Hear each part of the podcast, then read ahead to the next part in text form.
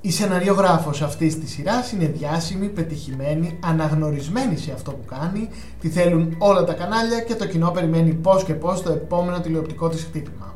Παρ' όλα αυτά, θα έλεγε κανείς ότι στην τηλεόραση, στην ιδιωτική τηλεόραση, έχει εμφανιστεί ελάχιστα τα τελευταία 30 χρόνια που είναι σεναριογράφος και ηθοποιός. Κι όμως, θεωρείται από γυναίκες η κορυφαία της γενιάς της στην κομμωδία. Τα σύριαλ που έχει κάνει έχουν μείνει μέχρι και σήμερα, πολλές φορές πιο επίκαιρα και από τα σύριαλ της εποχής μας. Συζητιούνται, γίνονται meme, οι ατάκες τους είναι στις πρώτες θέσεις στο TikTok και φυσικά σαρώνουν σε τηλεθέαση. Σήμερα θα μιλήσουμε για το φαινόμενο Δήμητρα Παπαδοπούλου και τη σειρά που έγραψε ιστορία για πολλούς λόγους που θα αναλύσουμε παρακάτω με τίτλο «Σ' αγαπώ μ' αγαπάς».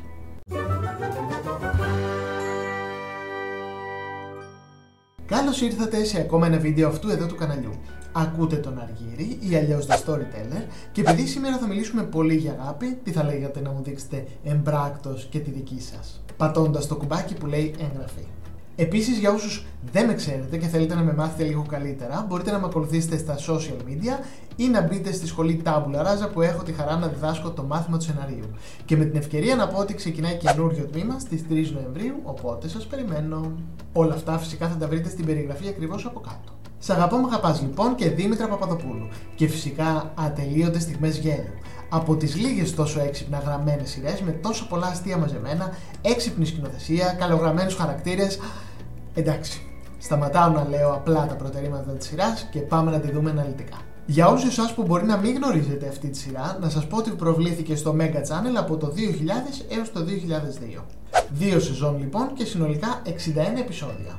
Πρωταγωνιστές της σειράς ήταν η Δήμητρα Παπαδοπούλου και ο Θοδωρής Αθερίδης, όπου έκαναν ένα ζευγάρι απλό, καθημερινό, της διπλανής πόρτας θα μπορούσε να πει κανείς. Με τους καυγάδες τους, τους ερωτές τους, τις μιζέριε τους, τα πάθη, τα μίση, ένα κανονικό ζευγάρι. Η σειρά ήταν βασισμένη σε καναδική γαλλόφωνη για κάποιο λόγο σειρά και η Δήμητρα έκανε την προσαρμογή των σεναρίων. Ήταν αρκετά ελεύθερη η διασκευή γιατί όπως όλοι φανταζόμαστε, ένα ζευγάρι που ζει στον Καναδά και ένα που ζει στην Ελλάδα, ε, εντάξει δεν αντιμετωπίζει ακριβώς και τα ίδια θέματα στην καθημερινότητά του. Η σειρά λοιπόν προσαρμόστηκε τόσο πολύ από τη Δήμητρα Παπαδοπούλου που θεωρητικά της ανήκει πια. Σε κάθε επεισόδιο λοιπόν το ζευγάρι μας είναι σε κάποιο συγκεκριμένο μέρος, π.χ. στο γυμναστήριο, στο βιβλιοπωλείο, σε ένα φαρμακείο, στο αυτοκίνητό τους, στο σπίτι τους, όπου και αναπτύσσουν ένα θέμα και μέσω αυτού βλέπουμε τους χαρακτήρες τους, τις διαφορές τους, τις απόψεις τους, που 99% είναι εντελώς διαφορετικές. Και αυτό είναι που προκαλεί το αστείο αλλά και την ταύτιση στο θεατή. Πολλά ζευγάρια της εποχής, αλλά νομίζω και σημερινά, ταυτίζονται με τη Δήμητρα που συμβόλιζε τη γυναικεία φύση και έλεγε όσα ήθελαν να πούν οι γυναίκες, αλλά και αντίστοιχα οι άντρες με το Θοδωρή. Και αυτό συνέβαλε πολύ στην επιτυχία αυτής της σειράς, αφού οι θεατές έβλεπαν στη θέση των πρωταγωνιστών τους εαυτούς τους. Επίσης, η σκηνοθεσία ήταν πολύ πρωτότυπη. Δεν είχε ξαναγίνει στην ελληνική τηλεόραση, καθώς η κάμερα στηνόταν από την αρχή και έμενε ακίνητη εντελώς. Και μέσα στο κάδρο δρούσαν οι πρωταγωνιστές. Και όταν ένας εκ των δύο έφευγε από το κάδρο, έφευγε από την κάμερα δηλαδή, η κάμερα δεν τον ακολουθούσε, αλλά παρέμενε σταθερή. Επίσης, οι υπόλοιποι χαρακτήρες που αλληλεπιδρούσαν με τους πρωταγωνιστές δεν φαίνονταν παρά ακούγαμε τις φωνές τους όπως η κολλητή της Δήμητρας η Σάρα, ή η γιαγιά του Θοδωρή, ή κάποιος άλλος φίλος, ή κάποιος υπάλληλος στο βιβλιοπωλείο, ας πούμε, που είπαμε πριν.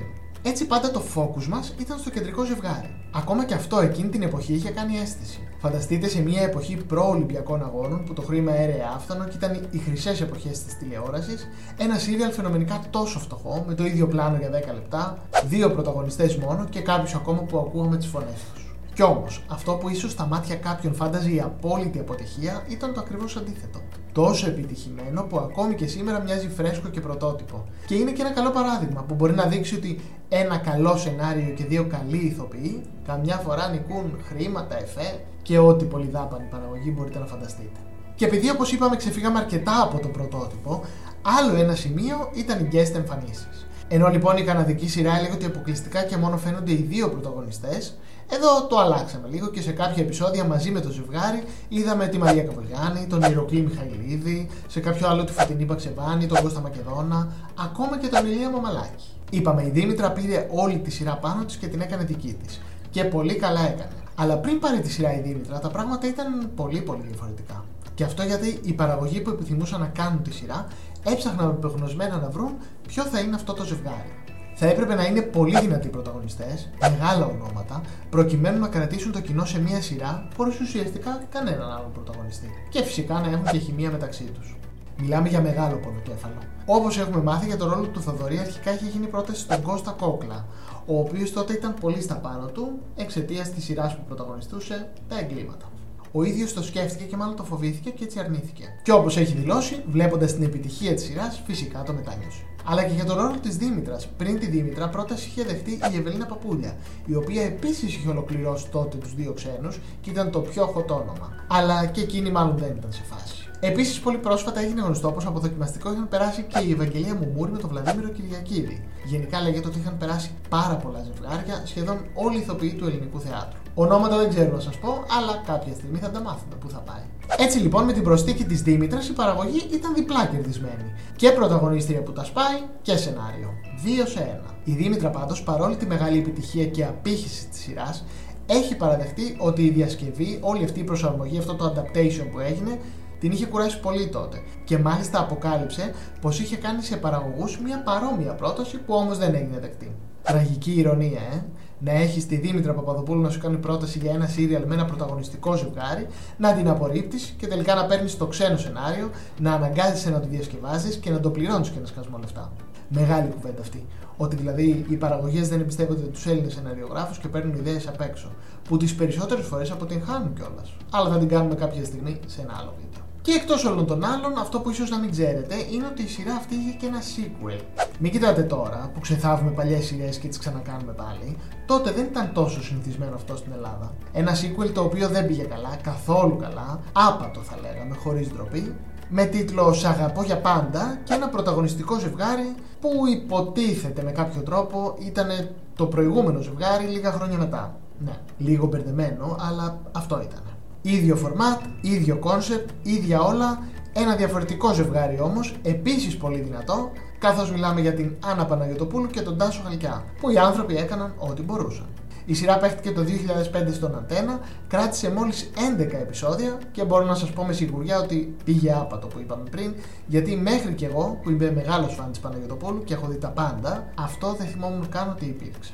Και τώρα που το είπαμε, θα ψάξω να το βρω. Και εδώ λοιπόν πέσαμε πάλι στην παγίδα ότι αυτό που έκανε επιτυχία πέρυσι θα έκανε και φέτος. Γίνεται μια επιτυχία και όσοι τις επόμενες χρονιές την κοπιάρουν απλά τρώνε τα μούτρα τους. Άλλη μεγάλη κουβέντα κι αυτή. Α ξαναπάμε όμως στην αυθεντική σειρά που και αυτή με τη σειρά της είχε ένα sequel πάλι αν μπορούμε να το πούμε έτσι καθώς το 2019 η Δήμητρα και ο Θοδωρής ήρθαν πάλι στις οθόνες μας ως ζευγάρι μέσω του YouTube αυτή τη φορά με 10 λεπτά επεισόδια 20 στον αριθμό που στόχο είχαν την προώθηση γνωστής εταιρείας κινητής τηλεφωνίας. Πάλι βέβαια η σύγκριση με το αρχικό σύριαλ ήταν αναπόφευκτη και φυσικά δεν έπεισε μεγάλη μερίδα του κοινού. Αλλά έτσι γίνεται με τις πολύ μεγάλες επιτυχίες, τις διαχρονικές. Και το Σ' αγαπώ με αγαπάς ήταν μια διαχρονική σειρά που θα βλέπουμε για πολλά πολλά χρόνια ακόμα. Και εκτός όλων των άλλων, μας άφησε και μια ατάκα. Μια κλασική ατάκα που έλεγε η Δήμητρα και όπως έχει πει και η ίδια, ήξερα από την αρχή ότι αυτή η ατάκα θα γίνει viral και θα τη θυμόμαστε μέχρι και σήμερα. Καταλάβατε ποια ατάκα εννοώ, ε; Εγώ πότε θα γίνω μάνα; Να το πας τα βγάλω. Εγώ πότε θα γίνω μάνα, Θοδωρή; Πότε θα γίνω μάνα; Εγώ πότε θα γίνω μάνα; Εγώ πότε θα γίνω μάνα; Αυτή είναι ακριβώς.